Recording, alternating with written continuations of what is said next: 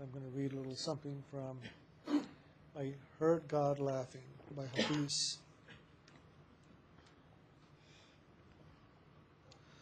Let me near you tonight.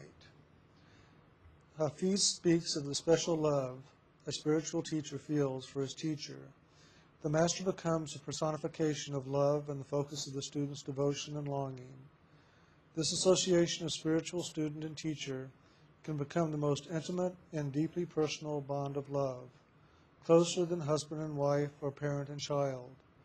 Hafiz describes the many dimensions of this relationship from the depth of his own experience with his master. I need to know I am yours, beloved. So that wasn't a poem, that was a little story, so I'll read a poem as well. We've read that one. The only one. From man's perspective, in this intricate game of love, it is so easy to become confused and to think you are the doer. But from God's infinite certainty, He always knows that He is the only one who should ever be put on trial. And another one, every moment. I rarely let the word no escape from my mouth, because it is so plain to my soul that God has shouted, Yes, yes, yes, to every luminous moment in existence.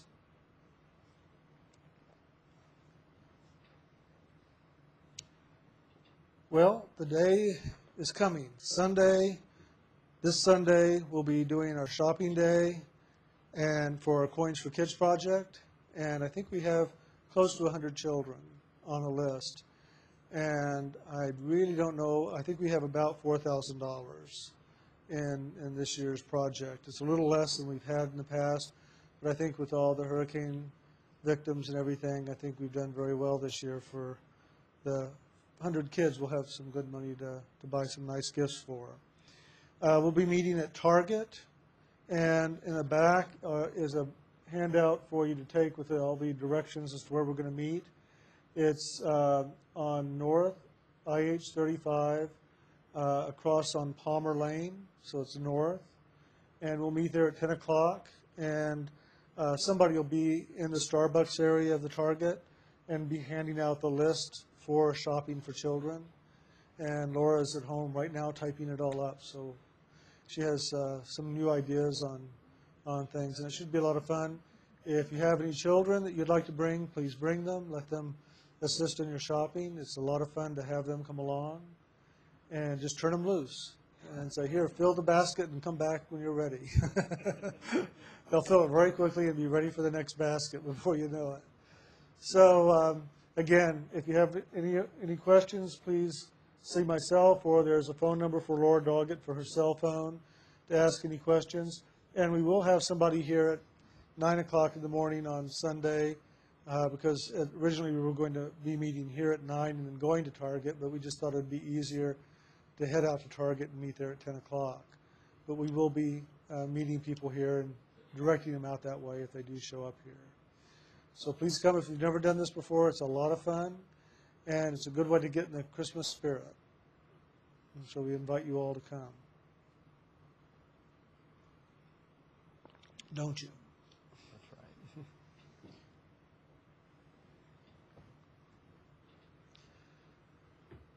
Do you want to start? Sure.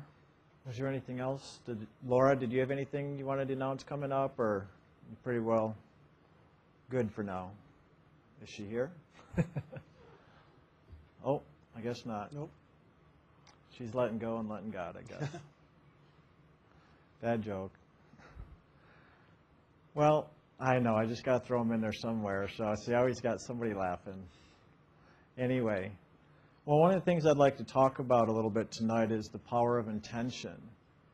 And we probably, most of us here have heard that phrase, you get what you focus on. Or wherever you, whatever, wherever you, your thought, thoughts, energy follows thought is another way of putting it. And that's really no different for here. If you notice in all the meditations we do here, in all the talks we have, our focus is always really moving into the greater knowing of the divine within and that greater experience of our soul's oneness with God. So everything we do is always one pointed in its focus, one intention, one focus. And in that oneness, in that intention, really creates that movement of energy where we come into that greater experience within ourselves and also in the world around us. But truly, it's to be lived within. And as we live that within, in that movement of oneness, all that we experience in this physical life, we'll see the beauty in how life in this world of reflection supports us in coming into the greater knowing of that oneness that we truly are. This simply is a process of becoming. Really and truly, though, it is not becoming. It really is just the beingness. But in this land of reflection, it seems like God is there and we're here. So it's something to move towards. And it's that power of intention that moves us towards that place of beingness. Isn't it funny, even the word becoming? Becoming. It's coming into the beingness. So it really is a movement within, the divine within. And in these types of meditations we do, you may experience it as a movement, as an awakening, as an illumination. It's called sometimes the soul journey or sojourn. And it's in that movement that that awakening takes place. So as you move into the meditations, just allow yourself to relax, holding that inner focus just like we did tonight, knowing that all we have to do truly is just to hold our attention on God. And as we hold that attention, that attention and intention, that we move into that place of oneness, into the actual experience. The big part of this process is really patience. This is a lifelong journey. A lot of people these days will give up if it doesn't happen instantly, called one time and one, sitting and one hour. But how about one hour a day for one lifetime? Because sometimes that's truly what it takes. It's a gradual process. And if we really allow ourselves the gradualness of the process, that's where we really have the experiences we're meant to have in this life. Otherwise, why did God create this dimension? Why did He allow this to unfold the way it's unfolding? So, if we can really come into an acceptance, even if we don't really know or even trust or believe that there really is a divine plan to all of creation, that if we can just move into acceptance the way things are, it is that allowing process that really just lets us move gently, gradually, in a way that we can really, in a sense, just slip through this dimension, this realm of time and space. That whole phrase of letting go and letting God.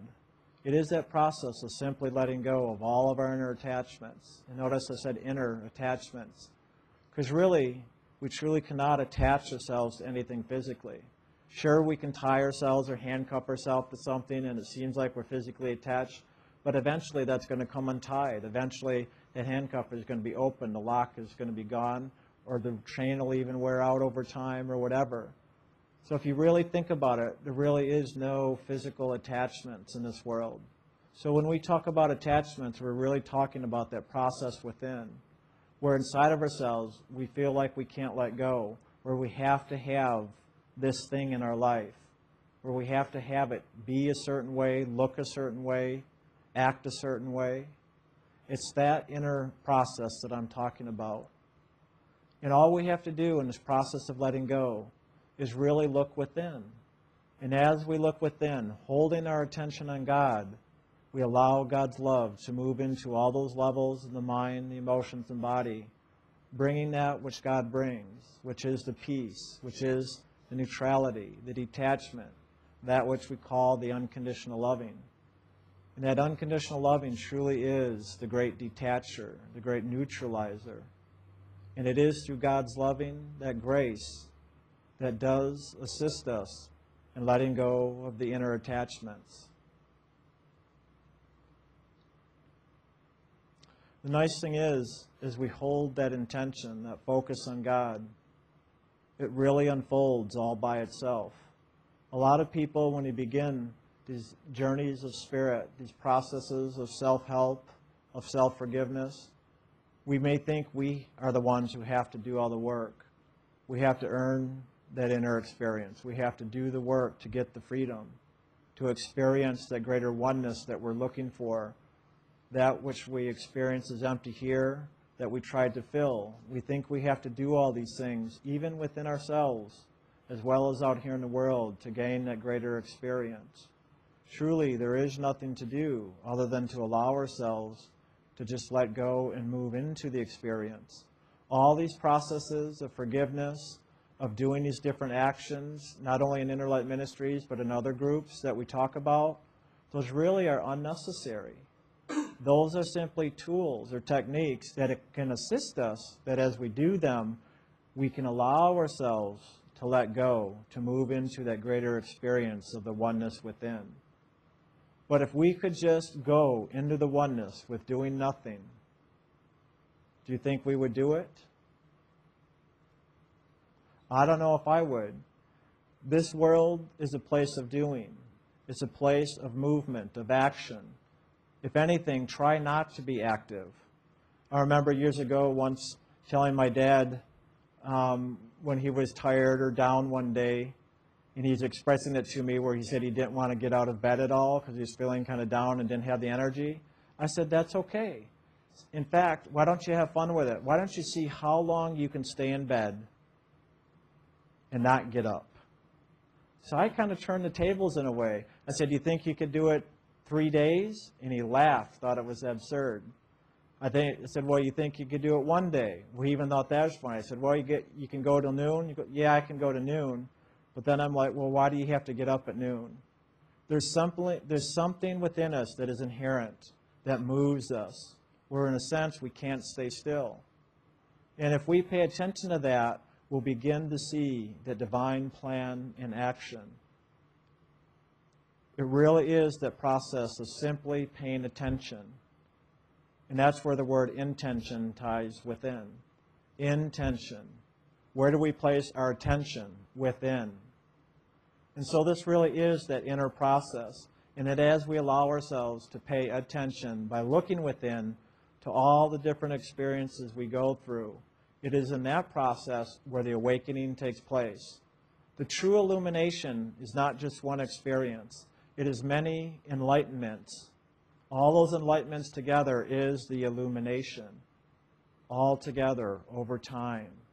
And then that's the great illumination. When every piece of the puzzle has been put in place, the fullness is there. So each of those little enlightenments along the way are the piece of the greater puzzle of that greater illumination. All we have to do is allow ourselves to look within, to hold that intention and attention on God, and allow God to unfold it within us as we move about each day, each moment, experiencing whatever we experience.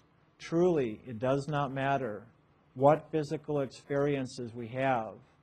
What really matters is what inner experiences we have. That's it. And that's the funny game or the illusion of this world is the play is really simply a matter of where we place our attention. If we place our attention out here in the physical world, we're going to get the physical world because that's where our attention is. But if we place that attention within, then we're going to begin to awaken to the divine within. It's funny because for a moment when I paused there, I was looking inside and thinking of intention. I wonder why they don't have the word out tension. Out here they just call it tension because that's what happens when we get caught up in the world. So I just really wanted, if anything, in the sharings that I do, is to point out the simplicity of really how simple this process of spiritual awakening is. That is simply a matter of where we place our focus. And the longer we can hold our focus on that which we want, we just bring it into beingness. So if we hold our attention on God, if we hold our focus on God, we bring it into the beingness. It's that simple.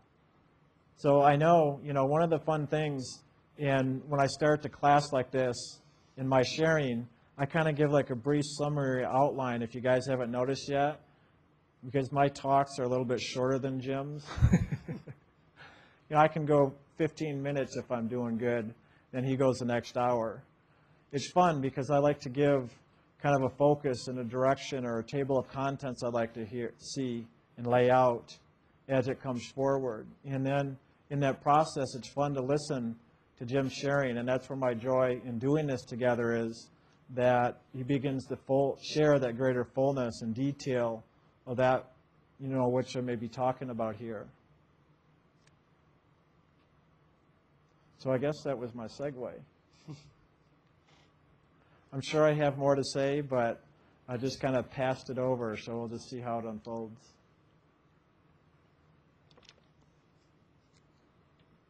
Well, It's kind of fun to have Brian start sharing because I get to watch rather than just do. And if ever I have a doubt about what we're doing or why we're doing, all I have to do is pay attention for a moment and watch the movement of the Holy Spirit come present in the sharing time or in the meditation time. And then I know, you know, we're right on target, we're moving forward. But tonight was a very interesting process for me in meditation. Have you ever had your mind get in the way? Anybody have that? oh my God. Oh my goodness, I haven't had that happen in so long. I started off on my meditation and I got right up to, up here and was focusing on the name of God and just holding my attention and my mind. I, I often can get above it enough to where it doesn't disturb me or distract me, but it was like yelling at me. it was just yelling.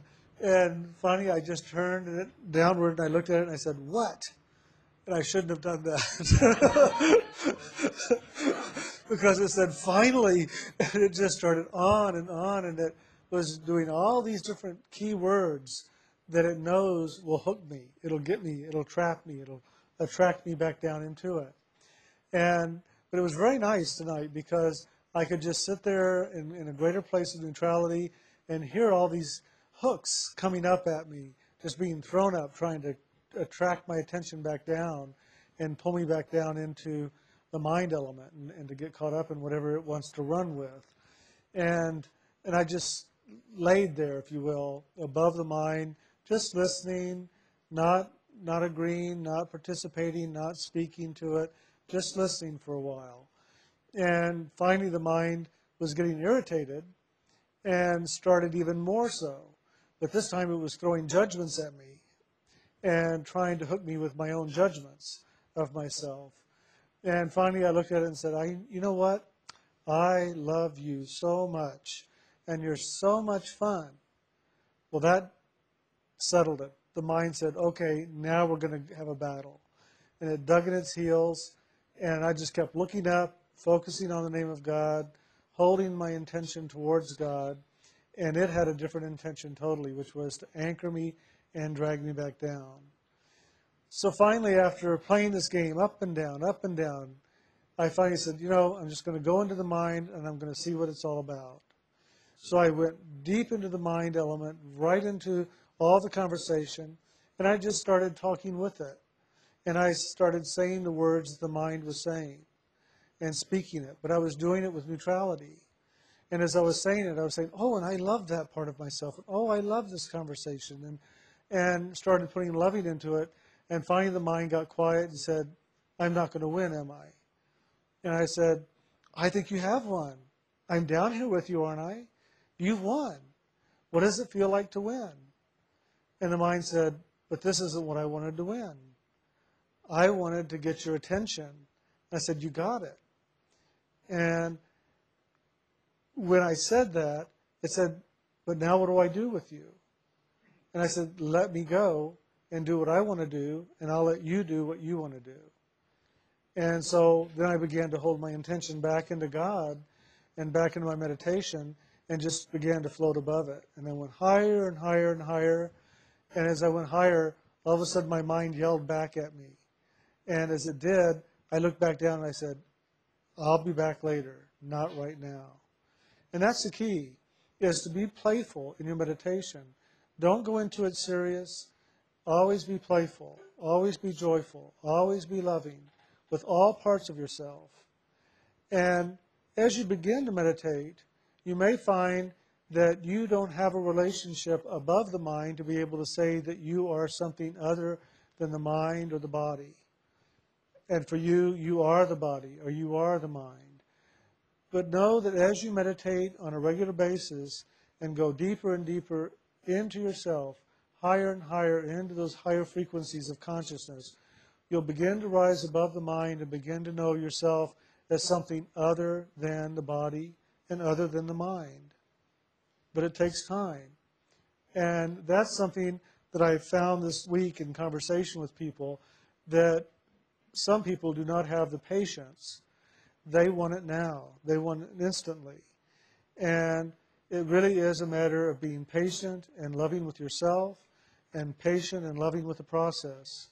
And realize it's taken a long time for us to get trapped into this creation in such a way that we've lost sight of our own true identity as soul.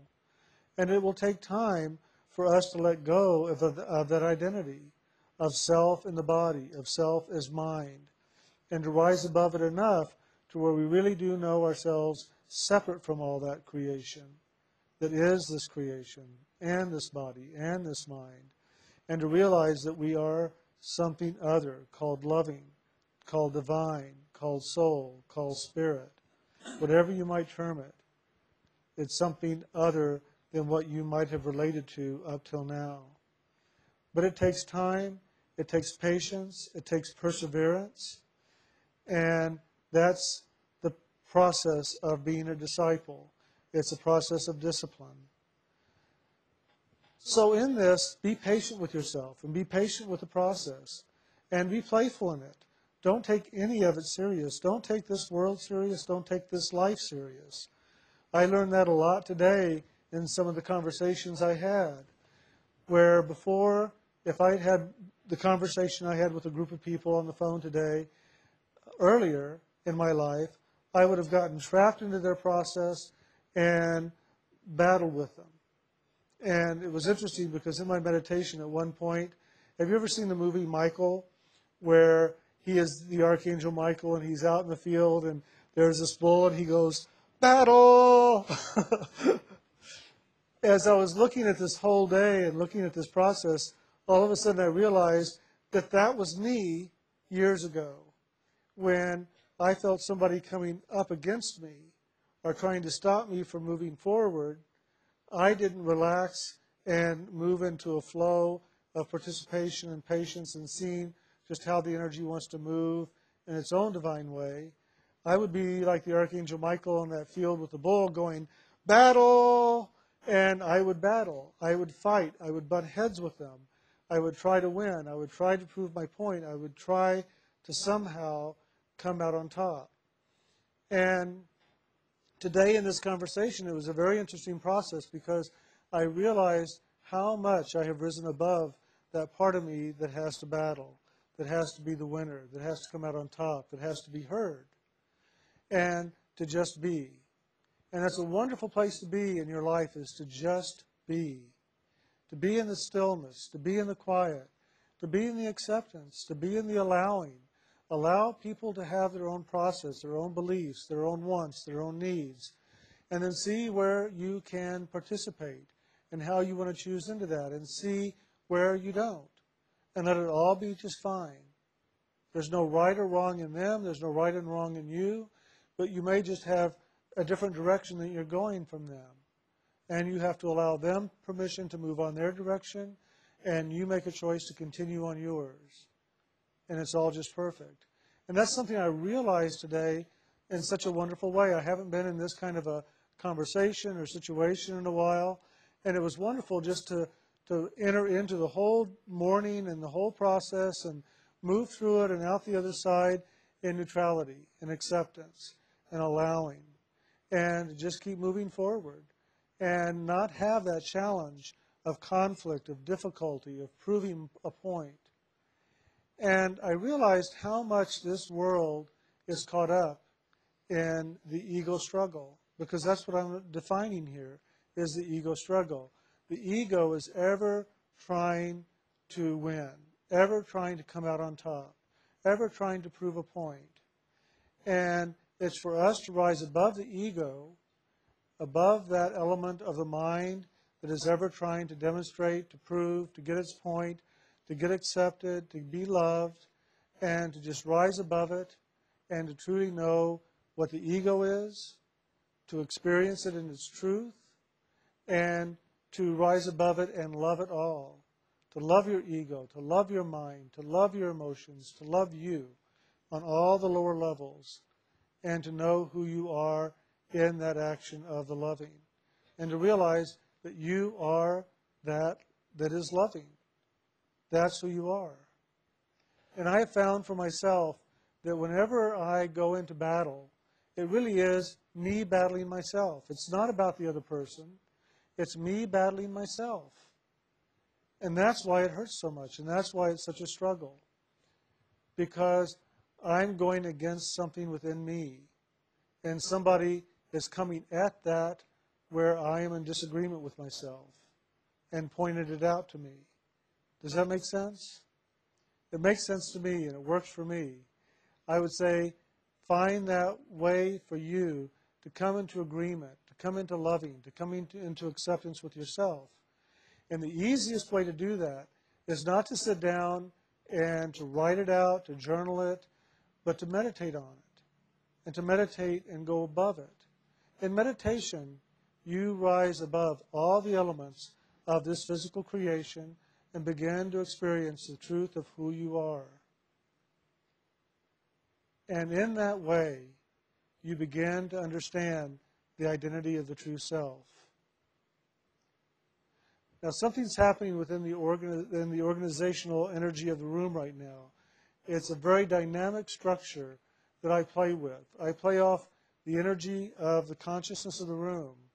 And it's starting to shift because of where people are going in their mind structure. So I'm going to follow that energy for a second. I'm going to do this. Let's open it up for question and answers for a minute because whatever I've said has brought some questions up in people's minds. And I don't know if it's about what I've said or other things are starting to stir and pop up within people. So Laura's going to bring out the microphone, and if you have a question, or if you have something to share about what we've been talking about already, or something else you'd like to share about maybe your process in life, we have a microphone for you. If you don't want the mic, that's fine, but we would like it so we can all hear you.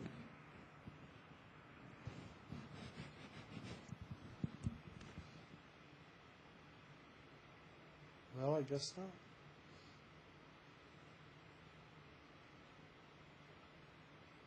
Well, I have a question for you then. We'll keep the mic out for a second because maybe somebody will even have an answer on this. How do you approach your spiritual practice? What is your spiritual practice? Is it meditation? Is it prayer? Is it studying your dreams? Is it self study in some form? How do you approach your spiritual practice? And what is that spiritual practice? And is it truly of a spiritual nature, or is it still of the mind element? And how do you know if it's the mind, and how do you know it's the spirit?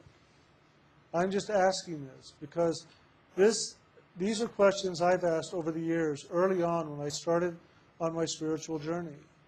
Because I went to many different teachers, many different practices, many different groups, and I found in quite a few places where they were talking about spirit, it was really a game of the mind pursuing itself.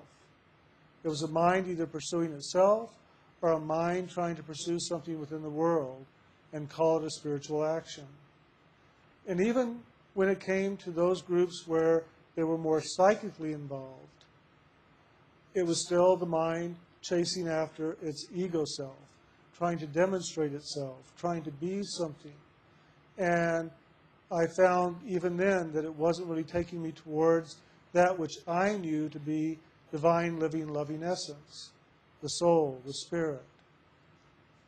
So I ask you that question because I would like for you to look and see is the practice that you're on truly taking you on a journey of awakening?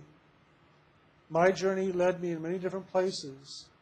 I experienced all different levels of the mind, of the emotions, of the body, in different group activities, and different one on one sessions. And I found a lot of my truth in that process. So there's truth in everything. There's no right or wrong, better than, less than. But what I would ask you to do is to ever keep your focus on the divine in you. Keep focusing on whatever it is you're experiencing in the moment and focus it towards that which is the awakening of the divine in you. You know, years ago when I was on a plane, I was going somewhere, I don't know where now, and this little boy sat down next to me.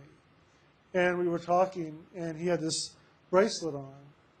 And I kind of noticed it, and I thought it was his initials. And it was, um, uh, What Would Jesus Do? WWJD. And so I said, Oh, you've got a couple of middle names. and he said, No, what? And I went, Well, it looks like you've got a couple of middle names. What are they? And he goes, Oh, no, you don't know what that is? I said, No. He said, What would Jesus do? And I said, Oh, well, that's interesting. And so he started talking about how they were doing this in Sunday school, and, and this was really a, a national thing. And, and he said, So have you ever thought about a situation in your life that you're enter- entering into and wondered what would Jesus do in this situation? And I thought, wow, no, that's a good approach. But it's not what would Jesus do, it's what would Jim do? Jim the soul.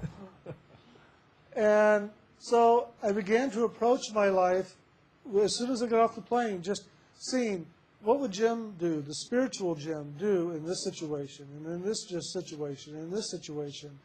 And it was a really nice process. And it was very fun because he actually took the bracelet off and gave it to me as a gift because we had been talking about it for so much. And he said, I want you to have this. I want you to remember this, this conversation. I want you to, to do this.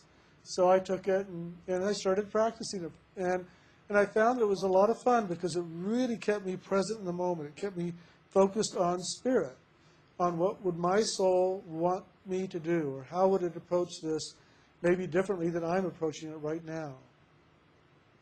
And it stopped me in the tracks several times as I would approach into situations at this conference I was going to. I would just stop in my tracks because I could see coming out of my mouth my own ego, my own need to prove myself, my own mind trying to make a point, or whatever might be taking place in the moment coming from me. And I realized something that was very profound. What Jesus would do, what the soul of me would do, would be silent, would be still, would be listening, and participate with people in that way. And I found that in that process, every time I would go, now wait, what would my own soul want to do here? Not what am I doing, but what would my own soul really want to do here? I found that really I just wanted to be still, I wanted to be silent, I wanted to be connected back into that moment of loving inside, and that in that way, I could then connect into their own divinity. I could connect back into their own truth and be one with that action rather than me separate and me ever just trying to prove a point. So you might want to begin your days just that way and see what would the soul of you want to do right now. I have found by living myself, my, my day that way and, and looking inside myself in a deeper way, I find that it's easier to get up in the morning and do my meditation because that's what my soul really wants to do. When I wake up at 3 o'clock in the morning, I know I'm not waking up just to go to the bathroom. I know that there's something else stirring inside of me. And I know I can either get up right then and go meditate because that's what my soul wants to do, or I can lay there and toss and turn and try to go back to sleep and try to ignore what my soul wants to do until finally I do get up. And so I have found that it's easier just to go into cooperation with my spirit, my own soul, than it is to be in conflict with it. And so tonight, when I was in meditation, I realized as my mind was trying to hook me and pull me back down and trap me, I went into resistance. And I went into this, oh yeah, I'll prove to you something. And I started focusing more intently upward, upward toward the seat of the soul, upward toward my own soul, focusing on the name of God and just chanting it louder and louder inside. And then all of a sudden I realized that I was pushing. And it wasn't my ego doing it, but there was something inside of me that was driving, that was pushing, that wasn't really a divine motivation. It was wanting to escape something, wanting to get away from something, wanting to run away from something. And that's when I stopped and I looked and I listened, and then I finally went down to the mind and just participated and just played the game for a while. And in that way, I was able to gain a different perspective of my own identity as soul. And that I do not have to be afraid of this creation. I don't have to run away from this creation, but rather I can participate with it. I can come in and move freely through it, but stay focused in the identity of the truth of I, who I am as soul. And I do not have to separate from this creation in order to survive here. And I had just one more demonstration of that tonight in my meditation. So, I would ask you, where are you focusing in your life? Is it in the world? Is it trying to prove something to yourself or to others? Are you looking for God? Are you looking for something divine inside yourself? And if so, how are you focusing on that? How are you holding to that? And however you're doing that, see if you can expand it. See if you can open it up. See if you can create greater freedom in it. And one way I found to create greater freedom is to stop asking questions. Stop asking questions of God, stop asking questions of others, and start listening, start being. Be more silent in your search, in your quest. But in that silence, there is yet a very great quest that is taking place. You're moving to a place different than this creation.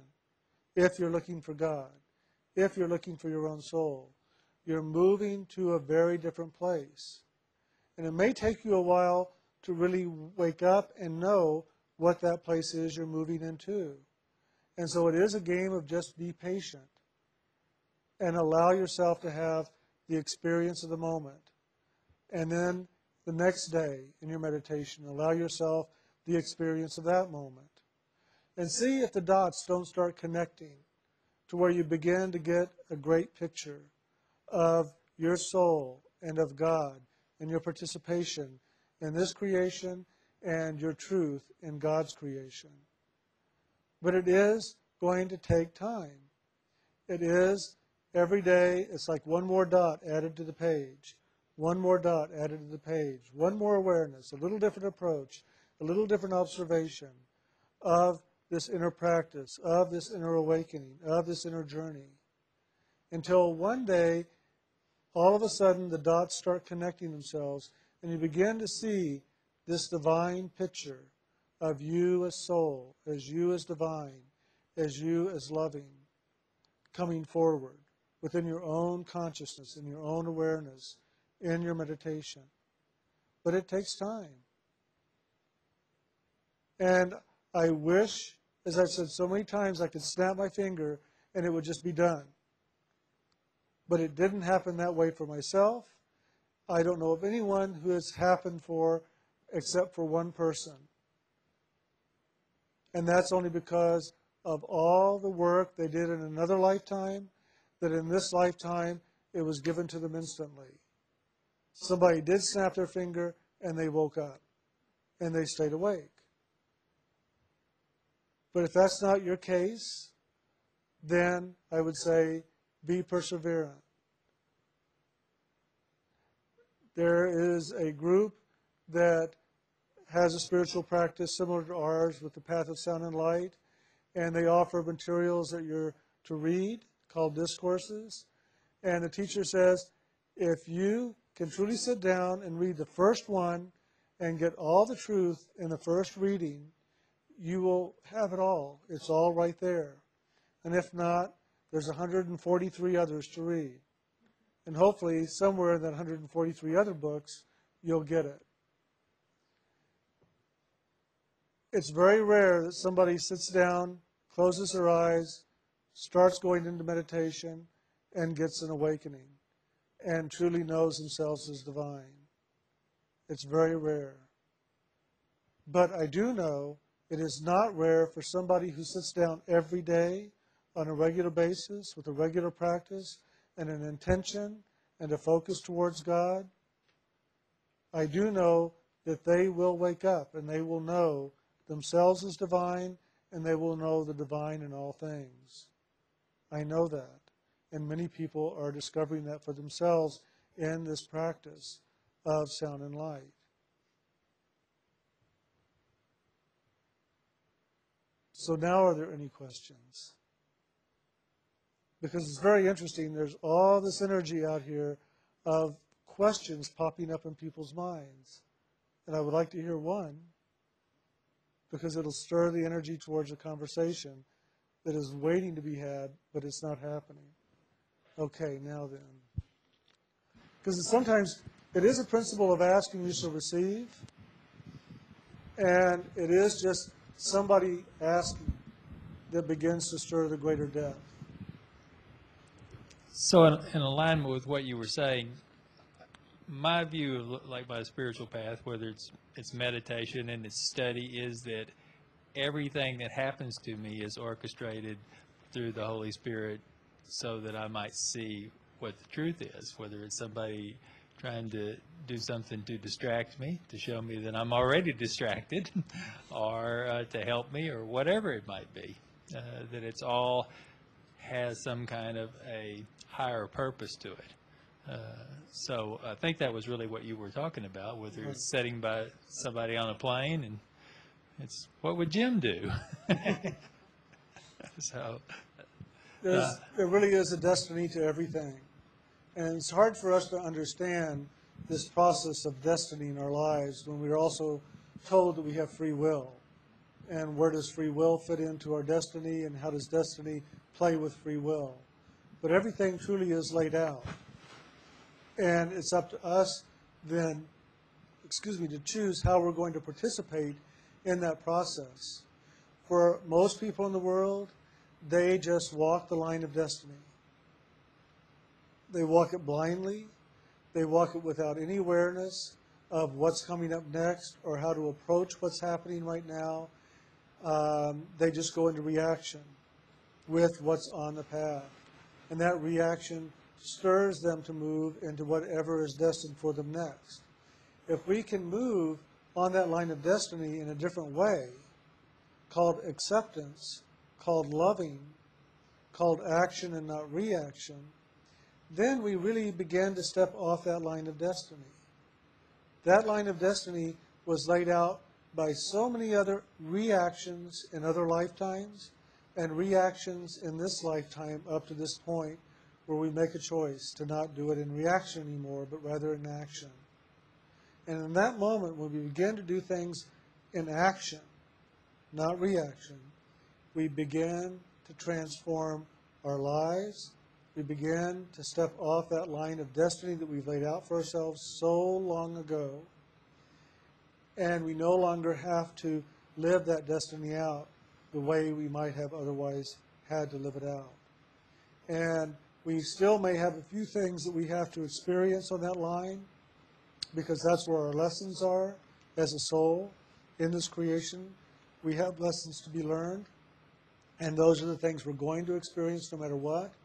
But we can neutralize a lot of the other things, or we can find that that line of destiny changes and begins to change in a different direction than where it was going, just because we are now acting, not reacting. Does that answer or help? yeah, It's interesting to to share with people. When I used to do counselings up until a few years ago, one of the first things that would happen was that their line of destiny would be laid out before me, and and then I was told by one of the spiritual teachers I work with um, certain things that I could talk about, and all the other things I was to ignore. And I told him, you know, this isn't fair. It's not fair to show me these things and tell me to ignore them. It's really hard sometimes to ignore certain things that you see in somebody's destiny when you want to go, now, when you leave here, don't and do, and, you know, there's just this part of you that wants to take care of people, or at least there is that in me. So I talked and talked and talked, and if, if any of you have been here over a period of time, you know how I will talk to God and I'll beg my way out and I'll do whatever. I talked to this teacher and told them, please, only show me those things on the line of destiny for these people that you want me to share, and show me nothing else. I do not want to know. I do not want to be concerned. I do not want to be caring about it. I don't want to have to be involved in it. And so that's what they started doing for me, which was a real blessing. And then what happened was they would show me certain things on this line of destiny that I was to share about. And then my curiosity would kick in, and I'd go, well, golly, now that they know that, I wonder what's going to happen. And so I, I'd start asking the teacher, I'd go, well, can I see what, what the outcome is? And he goes, no, you asked that you not be shown all these other things that you're not supposed, supposed to reveal, so we, we can't show it to you anymore. And I went, yeah, but now I'm asking something different. He said, no, you laid out an action. You laid out an action, and now you're going to live that action. He said, be careful what you ask for. Be careful what you ask for, because you will get it. And you asked to not have everything revealed to you on these lines of destiny for people, and so it is. And so I'm laying that out for you to be aware that when you're in prayer, when you're in meditation, when you're in a situation, be careful how you word things, be careful what you ask for. Because you are putting energy into motion, you are putting action out in your creation, and you're going to reap the reward of that action. And so it has been that way for me.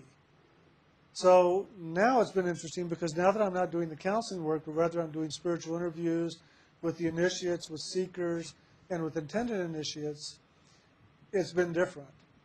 And now they don't reveal to me the line of destiny, they reveal to me the divine loving that is in each soul. And I'm just to share about that and to hold for that till they wake up into that themselves. And those that are initiated, the grace of the Holy Spirit goes before the soul in every moment of every day and neutralizes a lot on the line of destiny, brings it into loving, brings it into alignment, brings it into harmony, brings it into peace, brings it into action rather than reaction. And when this person does go, when the consciousness does go into reaction, the Holy Spirit comes and just kind of gently reminds the soul and the mind let's be loving, let's be accepting, let's be forgiving, let's be in action and not reaction. Let's be responsible here. Let's be still. Let's be silent. And then if you don't get any of those messages, it goes, shut up, stop it, what are you doing, where are you going? well, at least that's how it works for me. so I would just say that as you walk this path, be careful what you ask for. Be careful what you put into action and into reaction.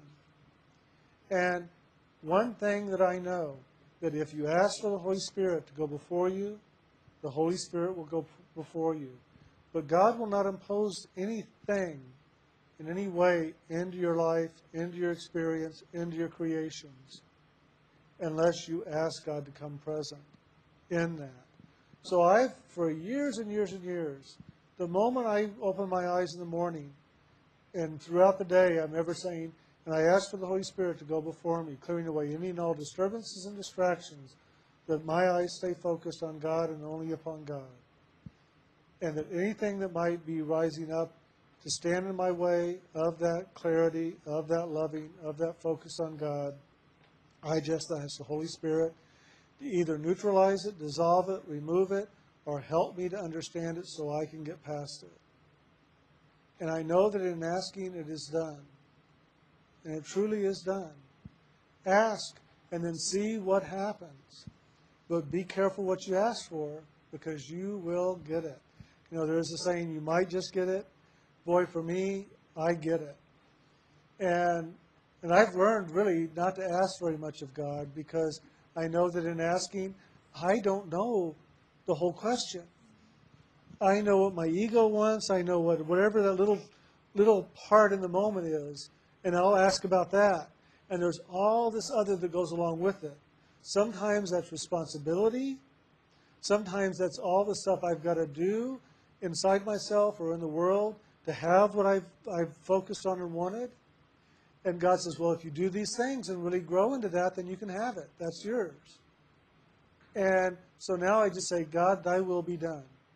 God, you send forth the Holy Spirit before me and let me walk in your path. Let me walk in your footsteps. Let me be guided home back into your loving heart. That's my intention. That's my call. And then whatever else you want to bring to me, give to me, share with me, shine on me, fill me up with, I'm available. But I don't know what those things are, so I'll allow you to bring it according to, to your way. And it works a lot better. It makes life a lot easier. Because then you're not pushing all the time, trying to make something happen. You want to pass the mic over here to uh, Vigil?